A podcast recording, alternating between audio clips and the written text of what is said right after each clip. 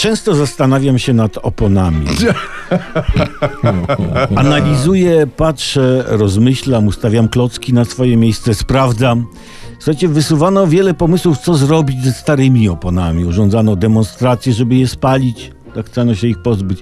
Wkopywano jak krawężniki, jako krawężniki w ogródkach wokół rabatek. To jest tak zwana oponoplastyka. Porzucano na wieczną samotność w lesie, czy w końcu stare opony służyły do wymiany na nowe. Prawda?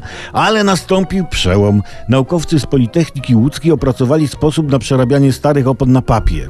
To jest naprawdę bardzo dobra wiadomość i szczere gratulacje. Szczere.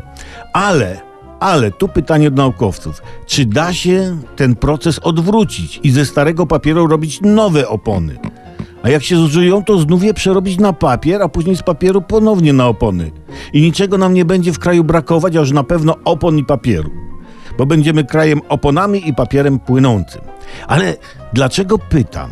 Bo byłoby do przerobienia na opony papieru za jakieś 70 milionów złotych.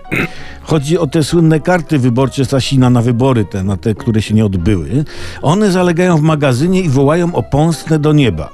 A gdyby ten papier przerobić na opony, choćby do limuzyn rządowych, to oprócz opon uzyskalibyśmy w kraju dodatkową przestrzeń, powierzchnię magazynową, co nie jest bez znaczenia dla rynku powierzchni magazynowych w kraju.